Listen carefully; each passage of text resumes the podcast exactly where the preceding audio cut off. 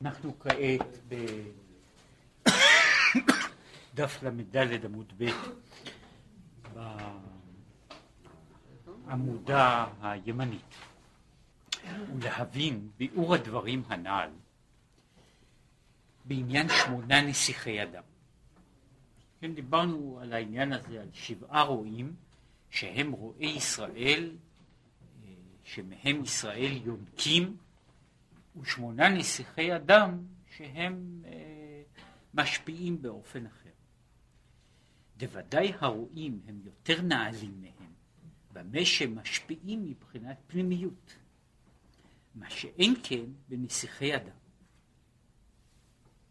והיינו, לפי שהרועים, עכשיו ככה, מאיפה בא ההבדל הזה של סוג ההשפעה? הוא מסביר שההבדל בסוג ההשפעה נובע מהבדל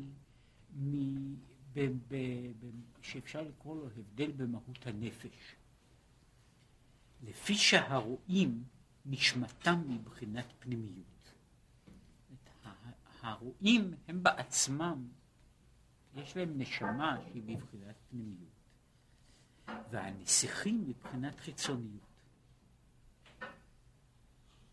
הוא כאן מאיר, ולכן משה הוא מהרועים ואליהו מהנסיכים, ונודע דמשה הוא מבחינת פנימיות ואליהו בחינת חיצוניות. כמו שהוא מסביר גם קודם בכל בהבדל שיש בין מה שהוא קרא בין הרועים ונסיכי אדם, שהוא חילק בתוך העניין הזה גם בנקודה של שהרועים נותנים את ההשפעה שלהם בבחינה פנימית, שהם מצד זה מלמדי ישראל, ומאליהו אנחנו לא שומעים את תורתו של אליהו אלא על מופתיו של אליהו, וזה קצת בבחינה הזו שהוא דיבר על רבי חנינה בן דוסה ועל על רבן יוחנן בן זכאי, שהם סוגים האללו של נשמות. אומנם, בזאת יתרון מעלת נסיכי אדם, שנשמתם הם מבחינת עולם העליון, יותר מנשמות הרועים, אלא שהם מבחינת חיצוניות של העליון. כן, ההבדל ביניהם הוא ההבדל הזה.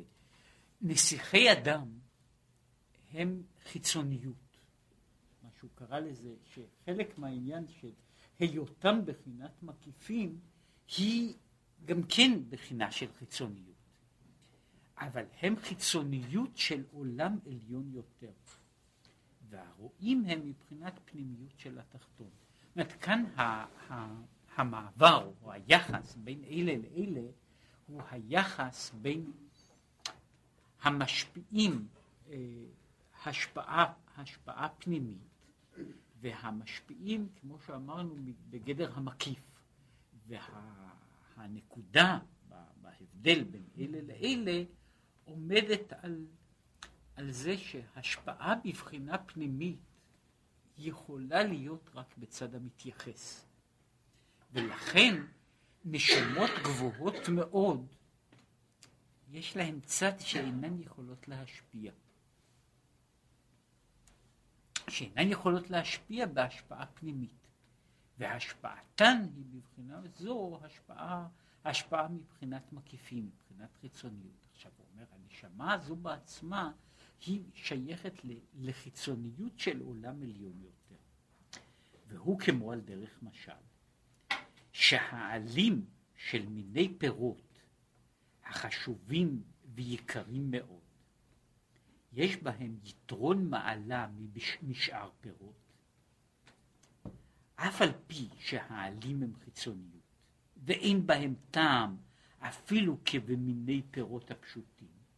מכל מקום הם ממין וסוג אחר החשוב הרבה יותר ממין פירות הגרועים. זאת אומרת, כאן יוצא היחס שאגב יש מעין זה כבר במקרא, בדרשת חז"ל, על ועלהו לתרופה, שהוא עוד ידבר בו, שההשפעה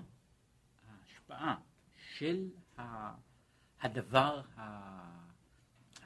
האור וההערה, ההערה הפנימית היא כמו של פרי, ומצד אחר העלים שהם כל כולם עניין חיצוני. אבל עלה של מין חשוב הוא במדרגה גבוהה יותר מצד מסוים מאשר פרי ממין פחות. מפני שזהו מין חשוב שכל דבר בו הוא יקר, והדבר השני הוא מין פחות שכל כולו הוא פחות. זאת אומרת שהוא לא עניין של צד אחד או מנקודה אחת של פחיתות. עכשיו, נגד זה יש מעלה בפירות על העלים, במה שמכל מקום הם מין פרי ויש בהם טעם, מה שאין כן בעלים. כן, אני עומד פה כאילו על הצד הזה, הדיון הזה שיש בין כאילו בין העלה והפרי, כן, שההתייחסות כלל לא פשוטה. יש לנו למשל בארבעת המינים, יש לנו שני מינים שהם במובן מסוים כאילו עומדים אחד ליד השני, כן? יש תמר והדס, כן? בתמר יש טעם ואין ריח, ובהדס יש ריח ואין טעם. התמר מבטא בעצם, זאת אומרת, העניין שאנחנו מדברים על הטעם, הרי בלולב אין לא טעם ולא ריח, כן? אבל אנחנו מדברים על המהות, על הפרי. בתמר יש פרי, בהדס הפרי הוא לא נחשב, הוא לא פרי, אנחנו מתייחסים אל העלה.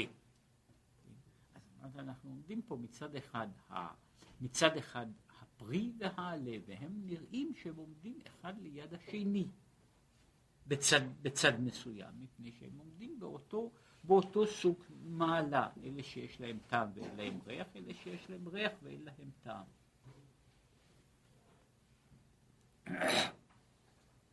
והנה, על דרך זה יש שני מיני נשמות, שיש נשמות יראים ושלמים כמו עולה תמימה, ואף על פי כן אינם יכולים ללמד לזולתם תורת השם. זאת אומרת, הנשמה, האדם בעצמו הוא אדם שיכול להיות במעלה עליונה, כן? הוא עולה תמימה, אבל הוא לא יכול ללמד. ויש נשמות של בעלי תורה שלומדים ומלמדים, ואינם שלמים בתכלית כל כך בלי שום דופי כמו נשמות הנ"ל. זאת אומרת, הוא אמנם יכול להיות מלמד גדול, כן? אבל מצד שלמות נפשו הוא לא עומד באותה מעלה כמו זה שהוא, זאת אומרת, עומד בתמימות, בשלמות עצמו. אז יש פה שוב אותה הערכה, אותה התייחסות של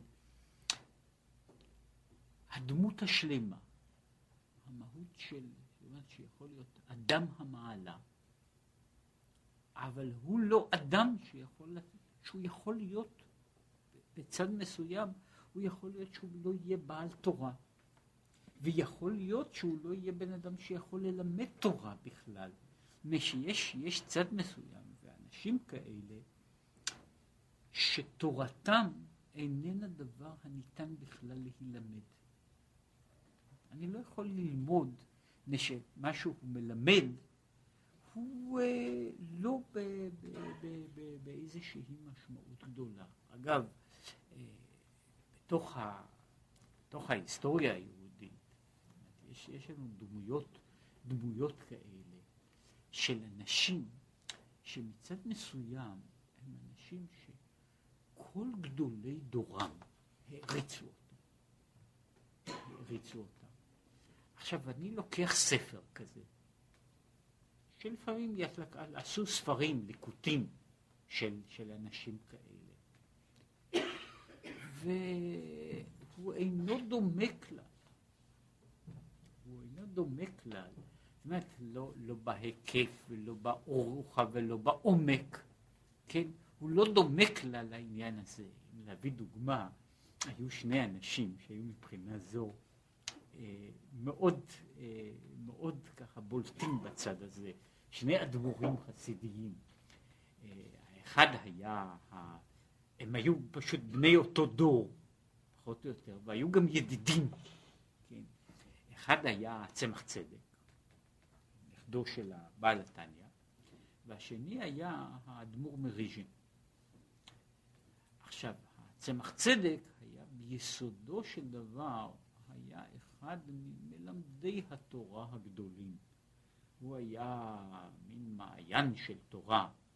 אמרו עליו שהוא כתב, מהיצירות שלו. הוציאו עכשיו, חוץ מהספרים שלו, שיש כמה ספרים שלו שהיו מקודם, הוציאו עכשיו חלק מכתביו ויצאו, זאת אומרת, הם עדיין, אני חושב, יוצאים והולכים, אבל יצאו 20 וכמה כרכים של הכתבים הללו בחסידות, מלבד כתביו בהלכה ומלבד כתביו בתחומים אחרים, ויש, זה מצטבר, מהאדמו"ר מריז'ין יש אוספים, כן, והם אוספי התורה שלו, הם חוברות דקות, כן?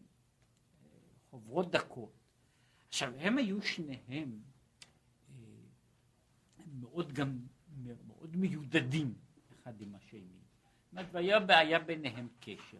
והם בבחינה זו עמדו כשני עולמות בצד הזה, שהיה על האדמו"ר מריז'ין, היו בני דורו, אמרו עליו שבחים יוצאים מן הכלל, כן? אנשים שלא ביטלו את עצמם מפני אף אחד, עמדו לפניו בהכנעה גדולה, כן? למרות כל ההתנהגות שלו, שלא הייתה מקובלת כלל, למרות כל מה שבקושי שמעו ממנו, כן? איזשהו דבר, כן? שאפשר, עובדה שכל מה שנשאר, והיו לו חסידים שהיו נלהבים ודבוקים, ובכל זאת נשאר מעט מאוד, לפני שכנראה אמר מעט מאוד. ואחרי כל זה, הבעיה הייתה שאחד מהם, הרבי מריז'ין, היה בן אדם שהעריצו אותו על במובן מסוים כדמות של אדם מושלם. ויחד עם זה, הוא לא היה מאלה שיכלו ללמד. הוא לא היה מסוגל להעביר את הדברים הללו, וזה ספק אם הדברים שהיו בתוכו היו דברים שניתנים בעצם להעברה. זאת אומרת, מדהום, שזה מה שהוא קרא לזה על בחינת הפנימיות, ובחינת, הוא יכול היה לתת את ההשפעה שלו, הייתה מה שהוא קרא פה, השפעה בדרך מקיף. את ההשפעה הייתה, עצם נוכחותו הייתה דבר.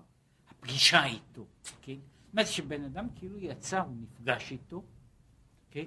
והוא הרגיש שהוא נמצא באיזשהו מקום בספירה אחרת, אבל אם היו שואלים אותו, אז מה הוא אמר, כן?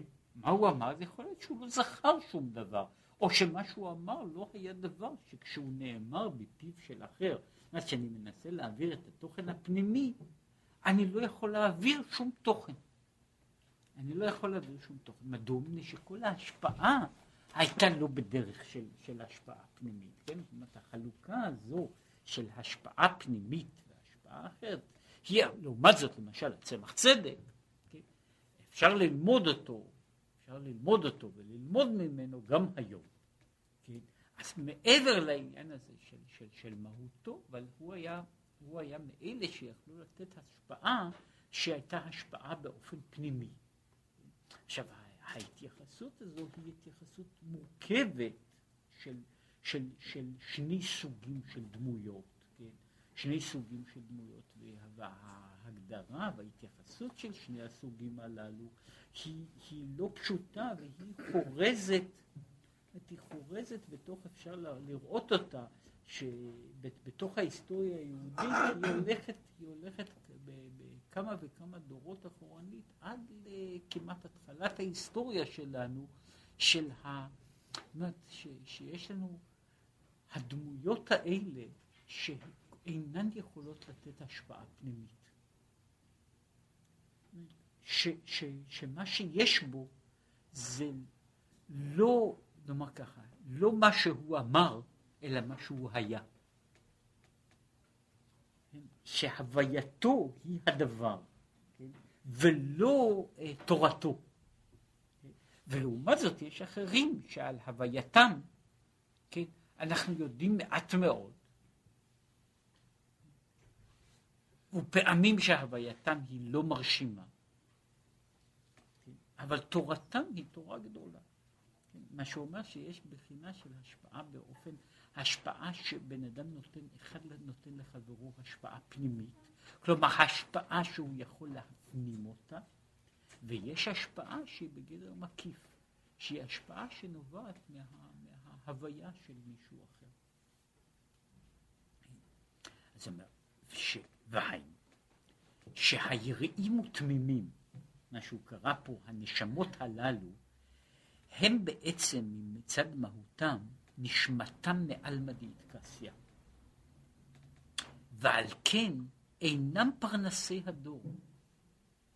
הם גם לא, מה שהוא קורא לזה, פרנסי הדור, מפני שהשפעתם היא השפעה, היא לא השפעה. זאת אומרת שבן אדם פועל בדבר הניתן להגדרה, ניתן להגדרה, זהו עלמא דאידגליא.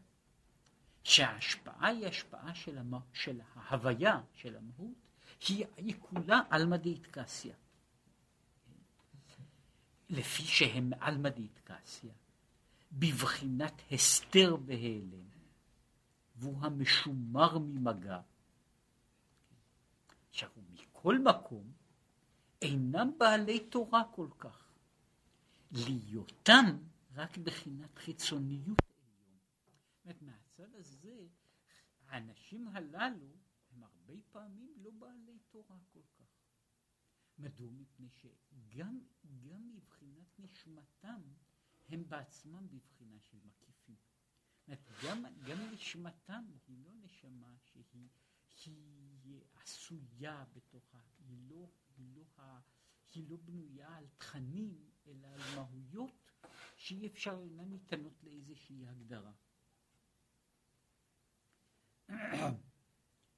ובעלי תורה הם מבחינת פנימיות, רק שהם מבחינת פנימיות תחתון. שהם עלמא דאידגליא, לכן הם בהתגלות, ללמד, להורות, להנהיג, כן? ויש, זאת אומרת, שכאילו, הדוגמה שהוא השתמש בה, כן? הדוגמה של אליהו,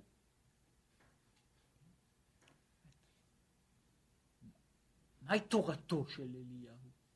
כן? מה אני, נאמר, בכל אחד מן הנביאים הקטנים, כן? אפילו אצל הנביא עובדיה, שכמו שחז"ל מייחסים אותו, שהוא עובדיהו אשר על הבית, כן? בזמנו של אליהו, כן? אז יוצא ככה, שעובדיה עומד אל מול אליהו בהכנעה גדולה ובביטול גמור, כן? עכשיו, את התורה מעובדיה נשאר לפחות פרק אחד. מאליהו לא נשאר אפילו פרק אחד של תורה. עכשיו, אליהו גם לא היה מנהיג הדור. הוא לא מנהיג הדור בעניין הזה שבני דורו עושים את כך וכך כמעשיו ועל פי דרכו. מהצד הזה דווקא תלמידו של אליהו, אלישע, הוא הרבה יותר מנהיג הדור מאשר אליהו. אליהו נמצא כאילו במציאות. עכשיו, העניין של ההשפעה ושל הרושם, יש אליהו. יש אליהו, אבל אליהו הוא בעיקרו הוויה. הוא ההוויה של האיש. כן? הוא לא ההוויה של המאמר.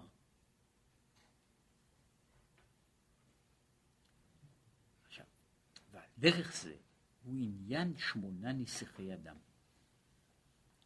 ששורשם מ8 תיקונים הראשונים שבי"ג תיקוני דקנה דאריך אנפין, שהם בחינת מקיפים עליונים, זאת הם שייכים למדרגה שנמצאת מעבר לספירות, אלא היא נמצאת בקטר עליון, במדרגת אריך אנפין של קטר עליון, והם שייכים למדרגה שהיא שייכת למדרגה שהיא כל כולה בבחינה של מקיפים.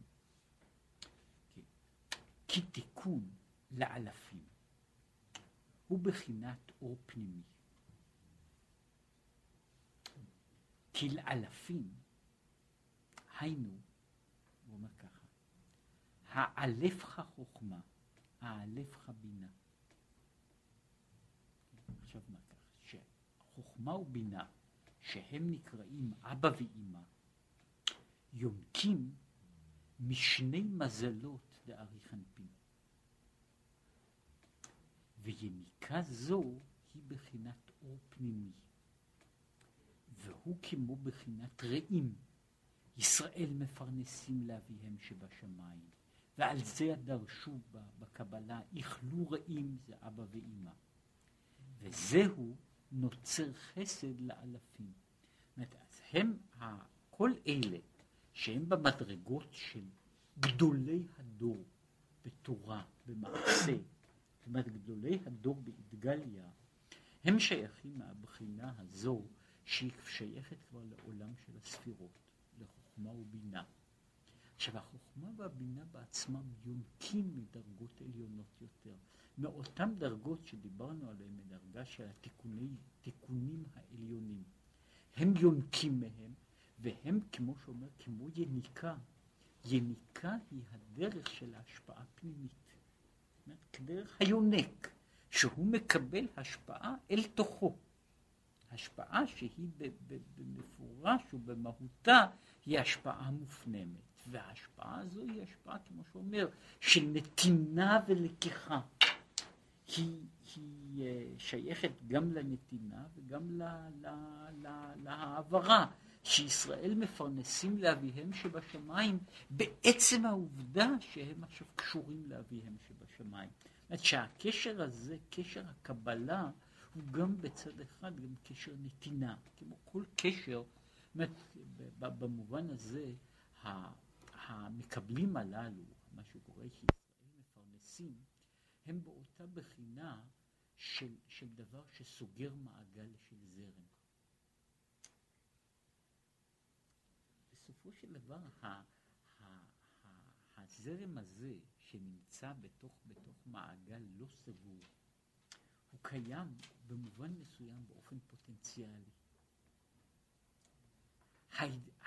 ההתממשות שלו בתוך המעגל היא ברגע שהוא נסגר. זאת אומרת, אז אני יכול להיות בתוך מערכת שלמה, בית מלא בחוטי חשמל.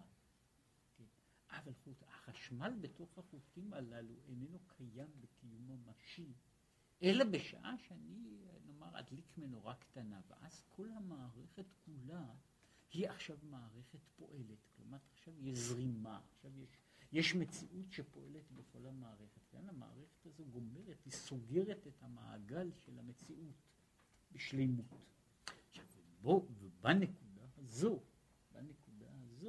יש פה העניין הזה של ישראל מפרנסים, משום שזו לקיחה, שקוראים בדרך של פרנסה, התפרנסות, והלקיחה הזו היא מגיעה עד למדרגה עליונה. עכשיו, וזהו נוצר חסד לאלפים, וכאן יש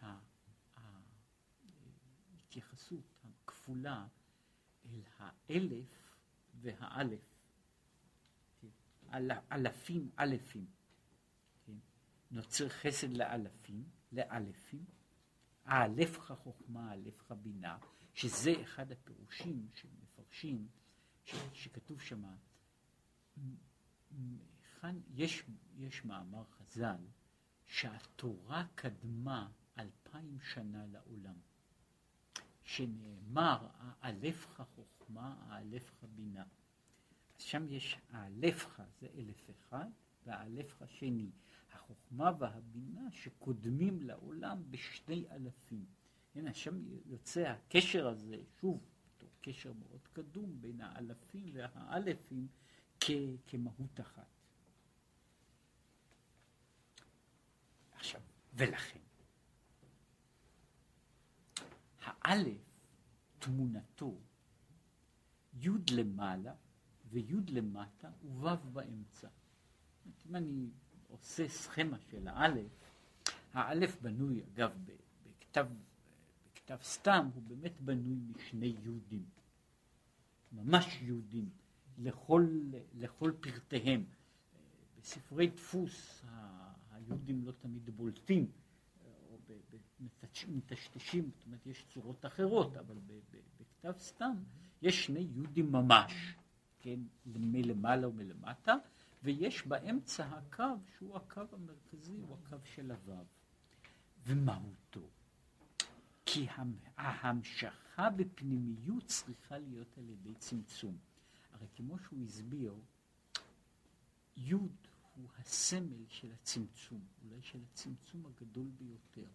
הוא אומר, האלף בנוי מזה שיש צמצום בתחילתו, צמצום בסופו, וקו המשכה באמצע, וזוהי הראשית. את הראשית, ההתחלה של הכל, היא שיש צמצום, משום שבצד מסוים זה נכון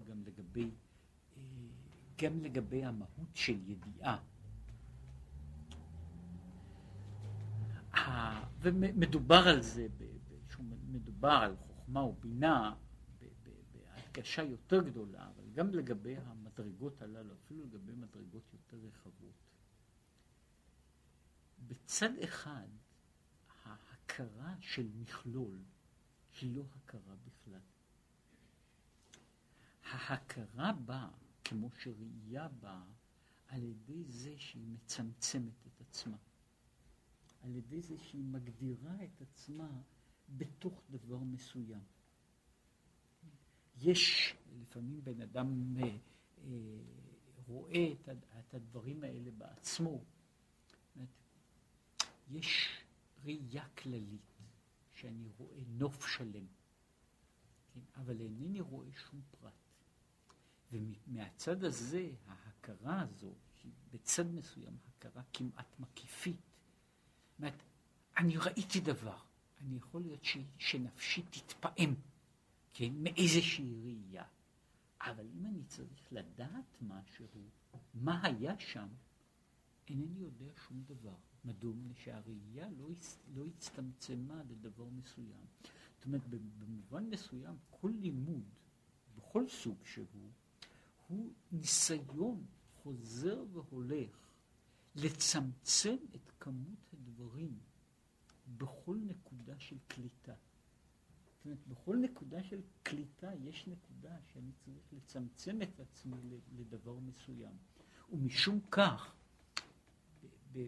בבחינות מסוימות, חלק מההבדלים בין מדע ישן ומדע חדש, זה שבמובנים רבים, המדע הישן, ואני מדבר מדע ישן, במובן הזה המדע הטרום מודרני, המדע של ימי הביניים ואחר כך, הוא עסק בשאלות גדולות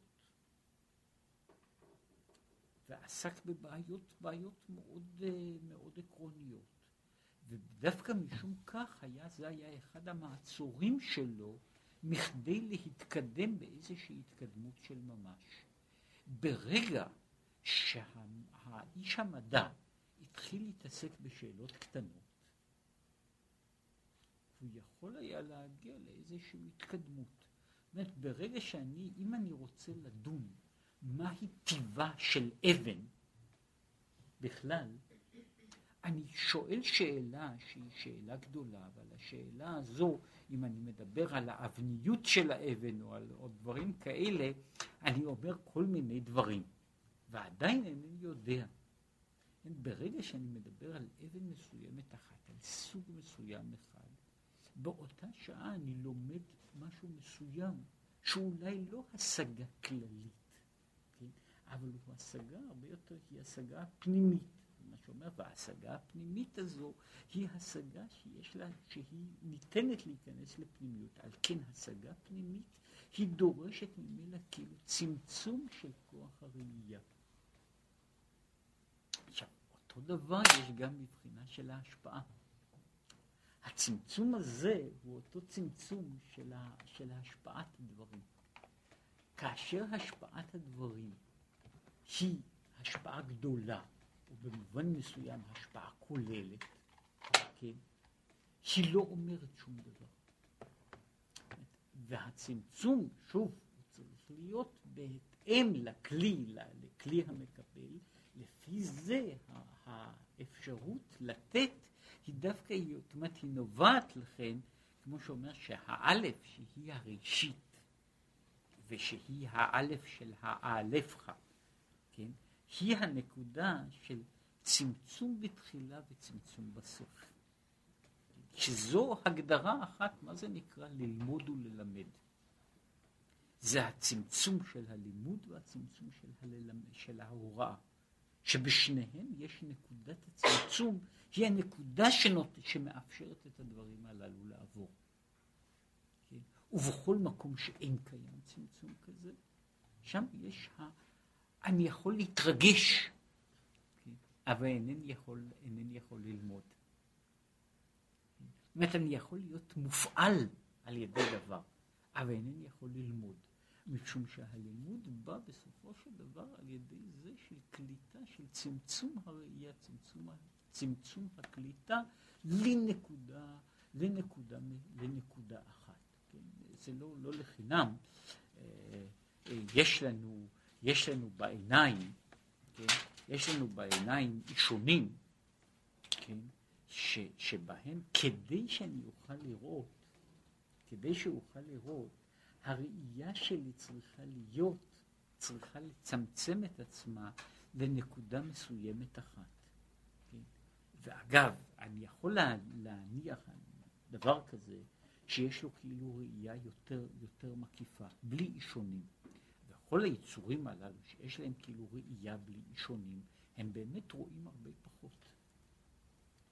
הם רואים פחות משום שהראייה הזו לא מצמצמת את עצמה בנקודה מסוימת.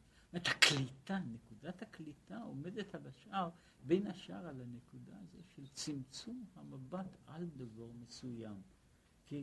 צמצום השמיעה לדבר מוגדר מסוים, וכיוצא בזה בקליטה, גם בקליטה רוחנית, בצמצום הקליטה לתחום, למנעד מסוים של דברים, וכיוצא בזה כאשר מעבירים אותו לאחרים. אבל 8 מזלות הראשונים שקודם בחינת לאלפים, נשארו, מדוע מדבר פה על 8 מזלות, שהרי יש ההתחלה מתחילה, המזלות הללו הם יודגים על התיקונים. יודגים על התיקונים מתחילים מהשם השם, ערך חום וחנון, ערך אפיים ורב חסד ואמת, ואז מגיע המזל השמיני, נוצר חסד לאלפים. זה מה שהוא אמר, שיש 8 מזלות עד נוצר חסד לאלפים, עד לאלפים. מפני שהיניקה, יש 8 הראשונים, הם לא מגיעים לאלפים, הם לא מגיעים לנקודה הזו, לתמונה הזו, שמבטא את העולם שיכול לקבל, להעניק דברים פה. כן? הוא יכול להעניק אותם רק בבחינת המכלול ולא בבחינת הפרט. ומשם, מ8 המזלות הללו, משם שורש שוב של 8 נסיכי אדם. כן? פה, זאת אומרת, הם שייכים למדרגה של 8 המעלות הראשונות, שהן מעלות עליונות יותר. כן? והרי הן למעלה ממקור בחינת הרואים, ששורשם מבחינת חוכמה ובינה, שהם בחינת לאלפים. אז יוצא שהנסיכים הללו שהם שייכים ל8 המזלות הראשונים, הם שייכים לעולם שאיננו ניתן עדיין לצמצום ולהגדרה. ומשם באים 8 הללו. אחר כך באים, כן, הרואים שהם שייכים לדעת, והם נובעים כולם מעולמות שיש בהם אפשרות ויש בהם מציאות של הצמצום.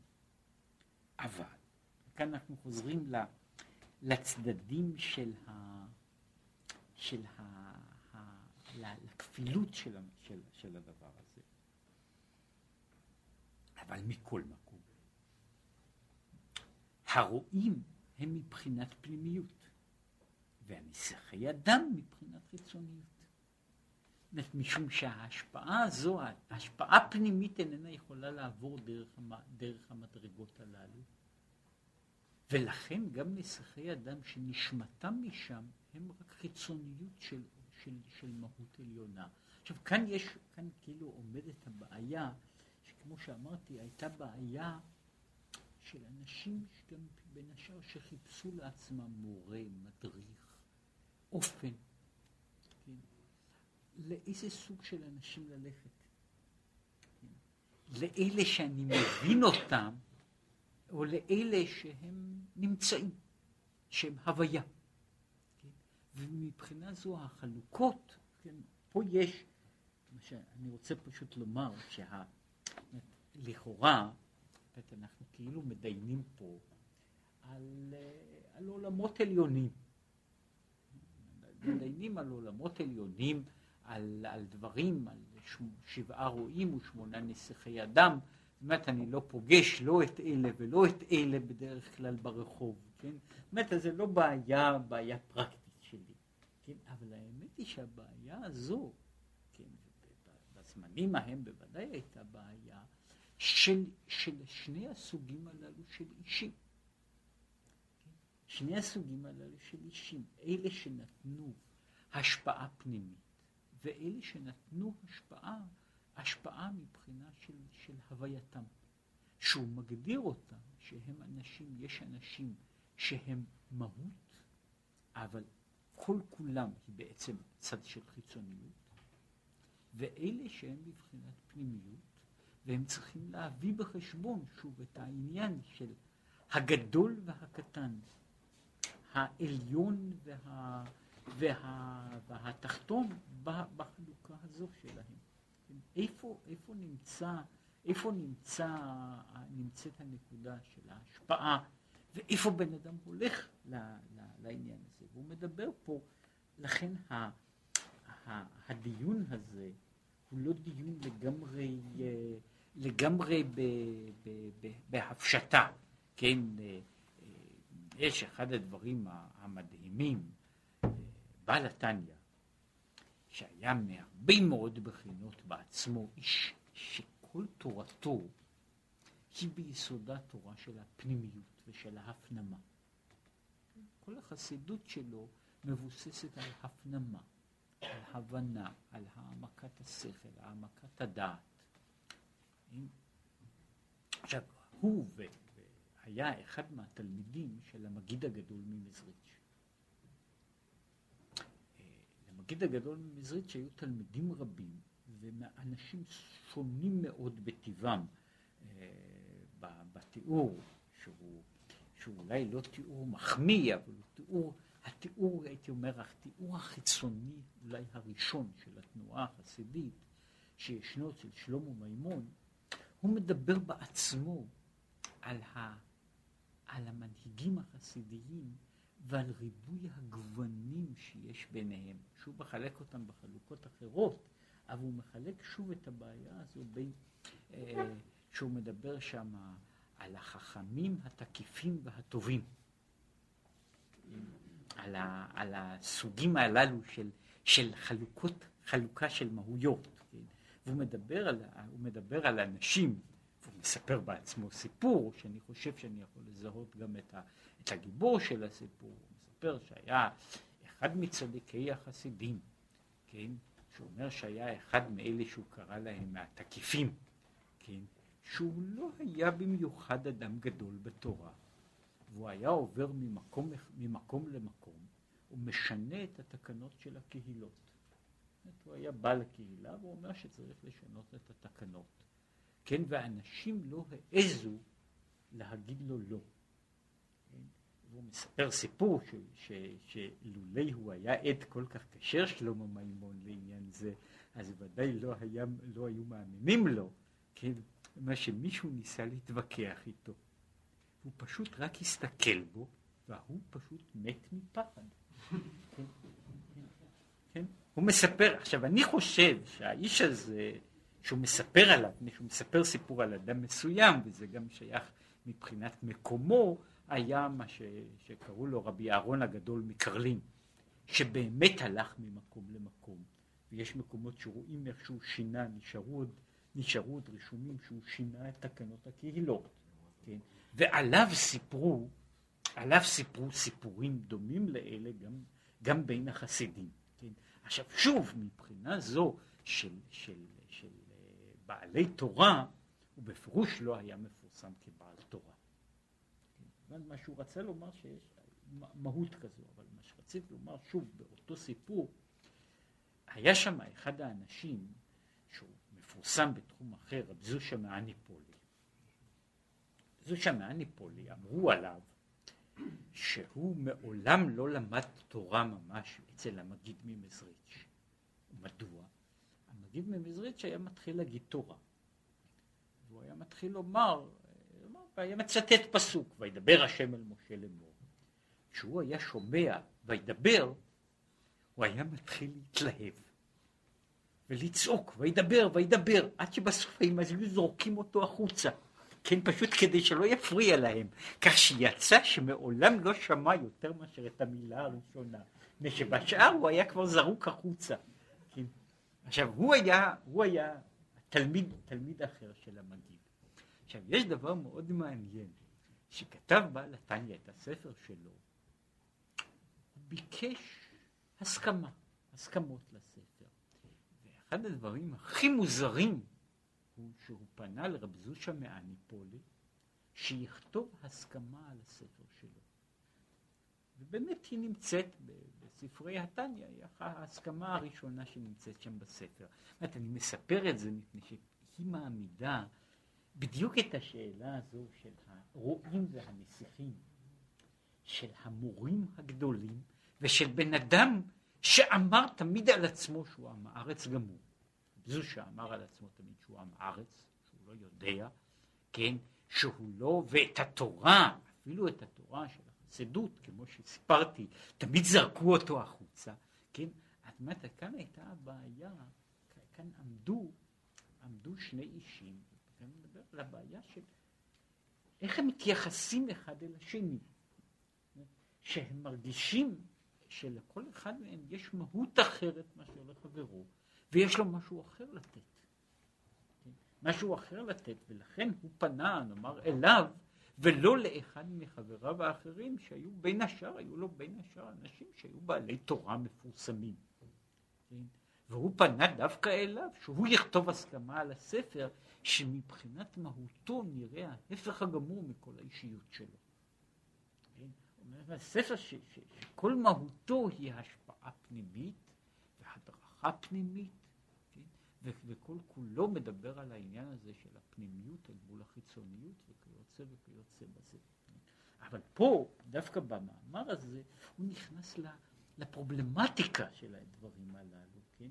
והוא מראה שהפרובלמטיקה הזו היא לא סתם, נאמר ככה, בין מי שיודע ומי שאיננו יודע, אלא שהיא שייכת הפנימיות של התחתון והחיצוניות של העליון. איפה הן נמצאות, איך הן מועמדות אחת מול השנייה, ושזה לא פשוט למצוא איזשהו קו הכרעה, כן, אלא שתי דרכים, שני עולמות נבדלים שנמצאים אחד ליד השני, כן.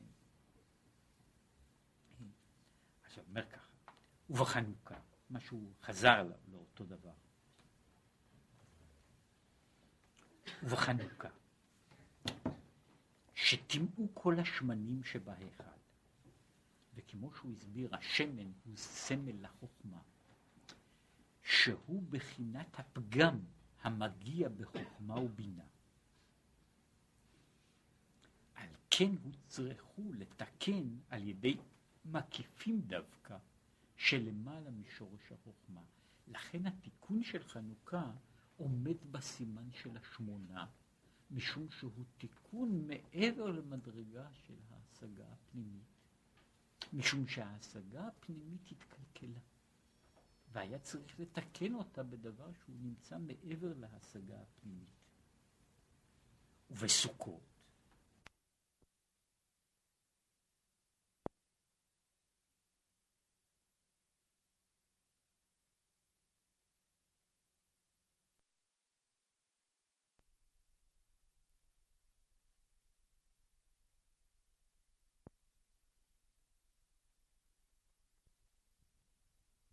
הוא גם כן חג של המקיף. הוא חג שהוא לא שייך להפנמה, אלא כל כולו הוא הכניסה אל תוך ההוויה של המקיף מלמעלה. וזהו עניין שמתחילים להקריב, יש עניין של 13 פרים, כך הלאה, שהם שייכים לעניין הזה, לחלוקה הזו, שוב למספרים הללו. רק שבסוכות נכנעים על ידי זה ממילא ה-70 שרים, כמו שהוא הסביר שזו נתינה מלמעלה, וזה יוצר סוג אחר של השפעה. ומה שאין כן בחנוכה, שזה נעשה על ידי מלחמה, אבל במהות היחס אומר ככה: יש סוג של מלחמה ברע בקליפה, והמלחמה הזו בקליפה היא בעיקרו של דבר לא תמיד יכולה להיות מוכרעת על ידי הפנימיות.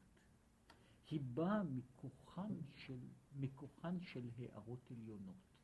אם ההערה היא גבוהה ביותר, היא יוצרת את ההתייחסות הנכונה בדרך של שלום, בדרך של פיוס. כשהיא בדרגה יותר נמוכה, היא יוצרת את ההתייחסות על ידי מלחמה. כן, אבל בשני האופנים ההתייחסות היא לא התייחסות פנימית. במובן מסוים, אם הייתי אומר את זה על דרך, הייתי עושה דרש על הדרש. ההכרעה של חנוכה, אם היא הייתה, כמו שמדברים על זה, והיא בצד מסוים, בדרגה אחת היא הייתה כאילו עומדת החוכמה היוונית מול החוכמה של התורה. עכשיו, ההכרעה הזו, תיאורטית, אם אני צריך לעשות הכרעה בעניין הזה, צריך לעשות ויכוח. צריך לעשות ויכוח, להעמיד את חכמי ישראל מול חכמי יוון ולעשות ויכוח. מתברר שבעניין הזה הוויכוח אין לו משמעות.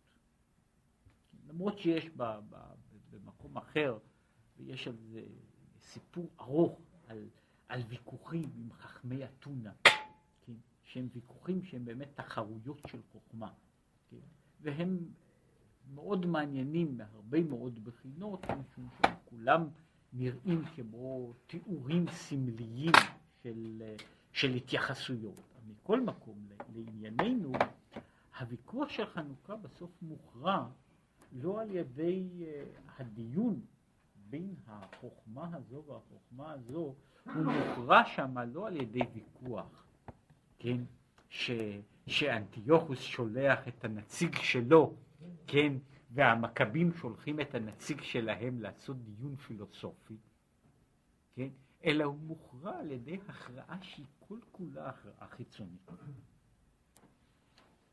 הדבר הזה מוכרע בצד זה ומצד אחר. הוא לא מוכרע על ידי באופן פנימי. נשמע שיש דברים שאינם ניתנים, סוג כזה של בעיה, איננו ניתן להחלטה או להכרעה פנימית.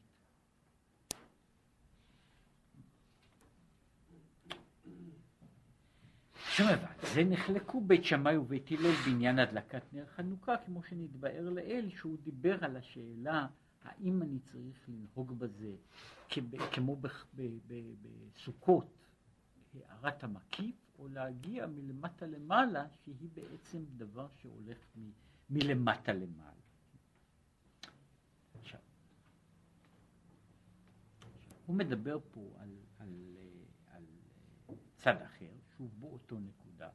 עוד יש פירוש בעניין 7 רועים ו8 נסיכי אדם, שהוא תלוי בעניין של שבירת הכלים. כיצד? כי בזין תחתונות, בשבע הספירות התחתונות, הייתה שבירת הכלים. והם מלכי אדום, המלכים אשר מלכו בארץ אדום, לפני מלוך מלך לבני ישראל, שם יש השבירה. שם יש השבירה. עכשיו, שבעת הרועים הם מכוונים כנגד שבע הספירות. שכנגדם, זאת אומרת, כנגד כל ספירה שבקדושה, יש מהות שאינה קדושה. יש מהות שאינה קדושה. ולכן יש, הם עומדים, מפני שהדברים הללו, הם עומדים במהויות שבצד מסוים הם כמעט שוות ערך, זאת אומרת, הם שוות משקל, זו מול זו.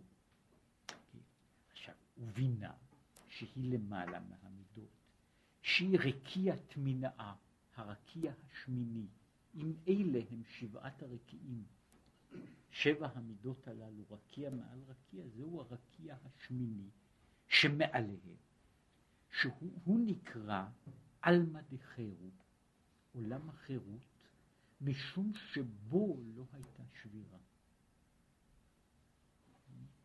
והוא נקרא יין המשומר, כן? שוב הוא מזכיר את העניין הזה של היין המשומר בענביו, מששת ימי בראשית, הוא פה מין אזכור, מין אחר, של הפך השמן הזה שהוא חתום בחותמו של כהן גדול. יש דבר כזה שהוא כאילו, הוא סגור, הוא נעול, הוא חתום, ובו אי אפשר לפגוע, אותו בו אי אפשר להזיק.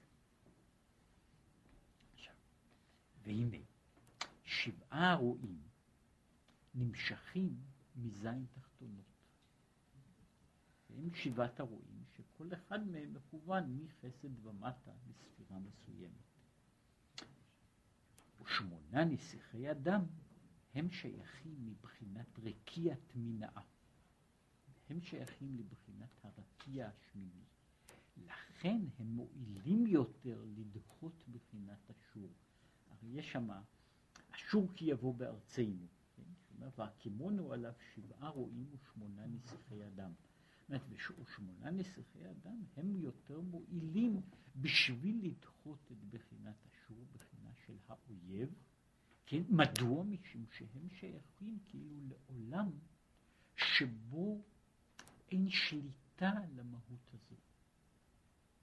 הם שייכים לעולם שבו אין שליטה על המהויות הללו. אגב, ברשימה שאנחנו לא מבינים את כל הרשימה הזו של שמונה נסיכי אדם, רק יש, מדוע שיש על כמה אנשים שם ברשימה שאין לנו פשוט מושג על מהותם.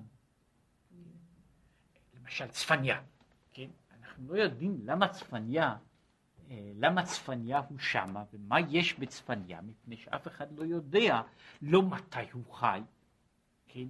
אין לו שמה לעניין שלו, אין לו שמה לא כתובת, לא שם, לא שם משפחה, לא כתובת ולא תאריך, כן?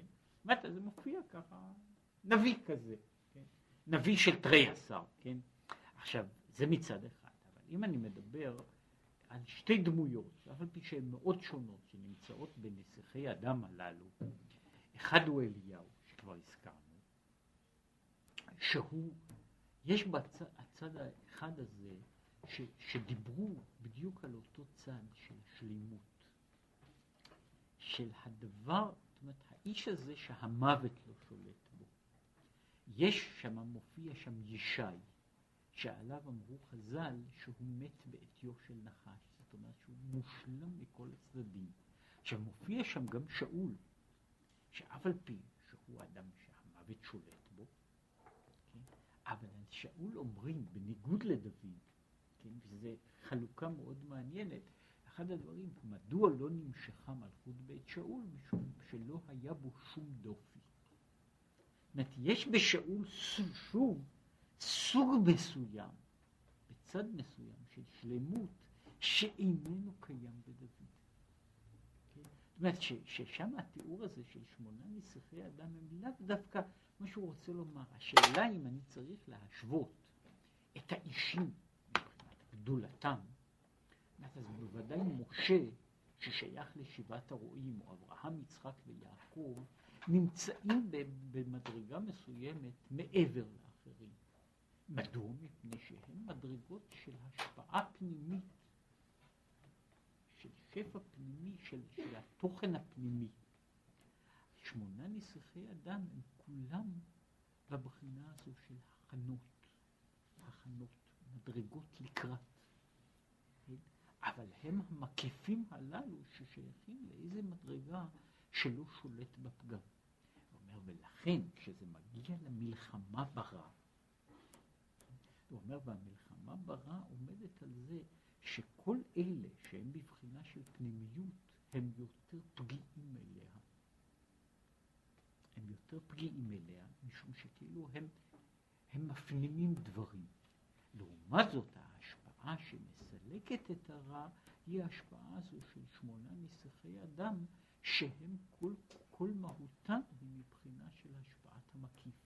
ומשום שהיא בהשפעת המקיף היא במדרגות, והוא דיבר על זה בשני סוגים של מינוחים קבליים, הם שייכים לעולם שאין בו שבירה, או לעולם שאין בו צמצום. ולמרות שהם לא פועלים, הווייתן היא בעצמה יוצרת פעולה. זאת אומרת, יש הוויה שהיא יוצרת פעולה, ויש פעולה שהיא פועלת בעצמה.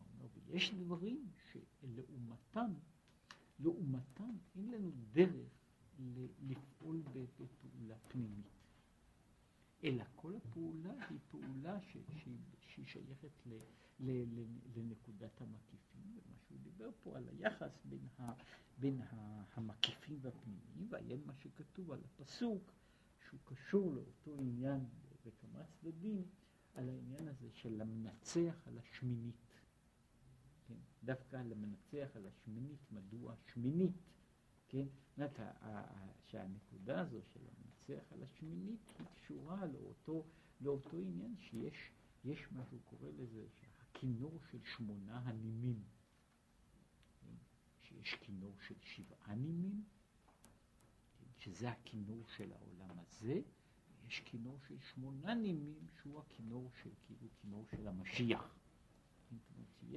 יש מדרגה מעל מדרגה, ופה הוא חוזר לאותו עניין הזה של השבעה והשמונה, שוב, כשני סוגים של מהויות. המהות הזו ששייכת אל הפנימי, והמהות ששייכת אל החיצוני. החיצוני שהוא המקיף, החיצוני שהוא אומנם איננו שייך למדרגת הפנימיות שנותנת תכנים והבנות פנימיות, והיא איננה בעצמה קולטת את ההבנות הפנימיות, אבל היא עדיין מצד עצמה במהות יותר גדולה. לעומת זה שהוא בבחינת הפנימי, כן? וכמו שהוא אומר פה, אין פה הכרעה של הדברים, להפך, הוא כל פעם חוזר הלוך ושוב בין שתי המהויות הללו, שהם שני אופנים שבהם יש דרך ויכולת של השפעה. יש שני, כאילו אומר, בסך הכל, יש שני אופנים של השפעה, יש שני אופנים של קבלה. יש אופן מופנם ויש אופן חיצוני, אופן מקיף. ויש להם צדדים שונים שהם צריכים לעמוד אחד מול השני, כן? גדולה וקטנות, פעולה שיש לה משמעות לעומת פעולה שאין לה משמעות, ולעומת זאת מעלה אל מול מטה, המהויות של מעלה אל מול מהויות של מטה, ובתוך העמדה הזאת כאן נכנסים העמדה הזו של התיקון, שהוא אחר כך מסיים אותה, כאילו שהוא אומר בזה שמשיח הוא גם פנימי וגם מקיף, כן? שהוא כולל את השלימות של שתי הבחינות בהוויה אחת, כן? אבל במשך הזמן יש לנו שתי מדרגות המחשבות הללו מועמתות אחת מול השנייה, זו אל זו.